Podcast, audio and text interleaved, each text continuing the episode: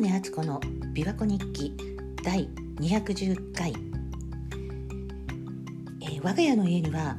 前の住人さんが植えた桜の木があって種類はよくわからないんですけど酸っぱいさくらんぼの実がなるんですね。でその木が今ちょうど満開になっています。でそのせいかこのところ鳥がたくさんやってきます。で琵琶湖を見ると昨日も今日も大学のヨット部なんですかね。何なんですかね。白いヨットがうじゃうじゃっていうぐらいもうたくさん浮かんでます。まさに春がやってきたっていう感じです。で先週は久しぶりに街に出かけて映画の上映会に行ってきました。ご存知でしょうかね。ワクチン後遺症っていう記録映画があってこれの実習上映会が何度か場所を変えて開催されてるっていうのをネットで知ったんですけどもなかなかね情報を得るのが大変だったんです。どうもこの映画の上映に防衛妨害が入るらしくって私が行った上映会も一度上映が決まった会場からキャンセルされたので急遽別の会場を抑えたっていう話を聞きました、まあ、別の会場ってライブハウスだったんですけどね。でまあ上映の発表がされるとすぐに満席になるみたいなんですけどでも満席でも赤字運営らしいです妨害っていうのは具体的にどこから入ってくるのか私は知りようもないんですけれども、まあ、それでも草の根的に情報が拡散して上映会も回数を重ねていってるんじゃないかと思うんですが、まあ、もしご興味のある方はワクチン後遺症で検索してみてください。私が行った上映会ではその映画の後に、えー、京大のウイルス研究所の宮沢先生とゲストの方のトークもありました。で宮沢先生はこうやって発信することでキャリアはほぼ潰れてしまったけど、まあ、かろうじて抹殺はされてなくってで大学では嫌がられてるけど、まあ、それでもまあ専門家の使命としてこれからも発信していくっていうようなことをおっしゃっていました。貴重な存在だと思います。まあこういう記録映画が日本でも作られたこと自体すごいなって思うんですけれどもでもそれにしてもこの新型コロナ以降のネット空間での言論統制に私はかなりショックを受けてます。ネットは自由な空間だと思ってたししかも自由主義の国でこんなふうなことが起こるなんて思ってもなかったので。で新型コロナは新しい病気だし今回のワクチンも今までにはなかったタイプの全く新しいワクチンですからたとえ専門家であってもわからないことはたくさんあるし確証を持って必ずこうなるって断言できる人は誰一人いないはずですよね。ましても今後のこと先のこと未来の確実なことを予測予言できる人なんていませんから仮説とか異論がたくさんあるのは当然だしでそれを議論するのも当然だし大切だと思うんですがでもこのトピックに関しては政府とか公的機関とかその WHO みたいな保健機関とかが発表していることと反することあるいは違うことを述べてはいけないっていう風潮っていうかそういうふうになってるのが何とも怖いなと思ってしまって病気そのものより私はそっちの方が怖いと感じています。しかもそれがねこういう日本とかアメリカとかヨーロッパとかそういう自由主義の国でそうなってるっていうことが本当にショックです。YouTube とか特にそういうことを話題にするだけでバンされるからって言って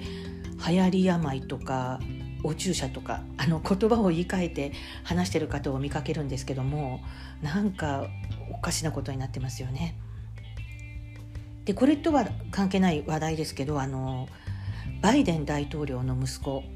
ハンター・バイデンのパソコンと思われるものからあの大量のメールとか映像とか写真とかそういったデータが出てきて話題になったのをご存知でしょうか？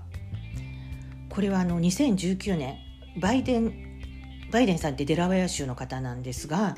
デラウェア州のパソコン修理店にあるパソコンが持ち込まれて修理のために。で修理が終わっても全然引き取りに来る人がいなくてでお店の人がそのデータを見ると明らかにハンター・バイデンと思われる人の、わいせつな映像とか写真とかメールとかそういうデータが大量に入ってたんですね。でハンター・バイデンってもうあのドラッグアルコール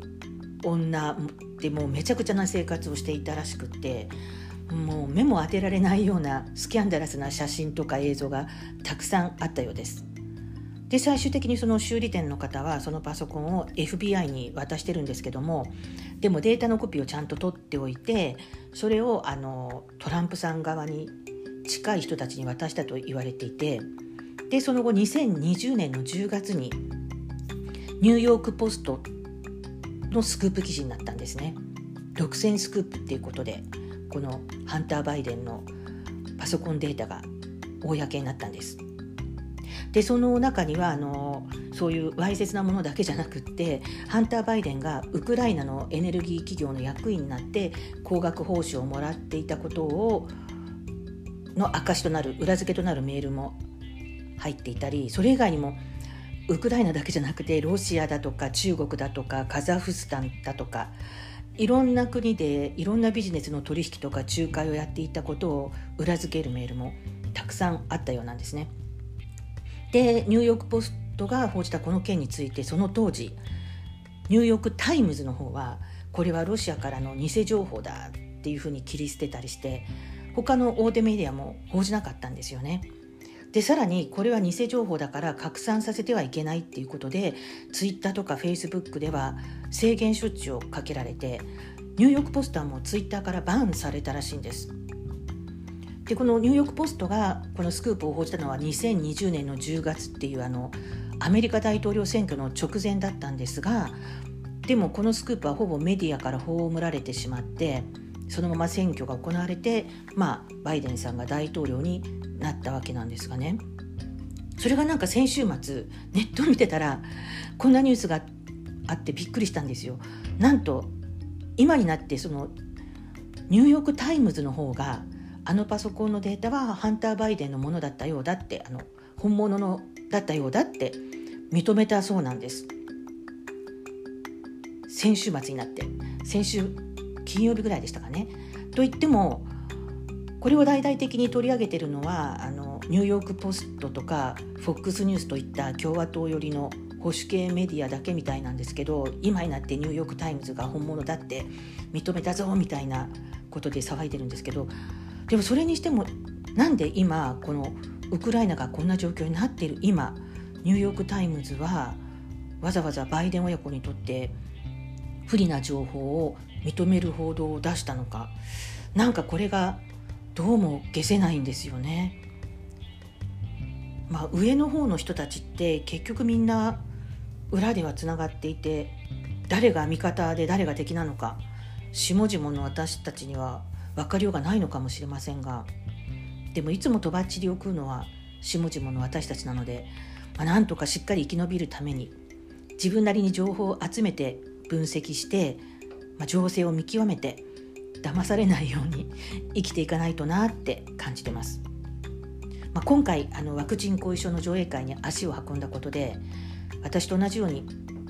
生の情報を求めてこう実際動いてる人がいるっていうことを目の当たりにしてちょっと心強くなりました。これがどういうことなのか全貌は全く把握できてないんですけどでも言われるままに何でも鵜呑みにしないで自分の頭で考えて行動するのが一番だと実感しています。それが私にとっては一番後悔のない生き方なので。鳩宗敦子でした。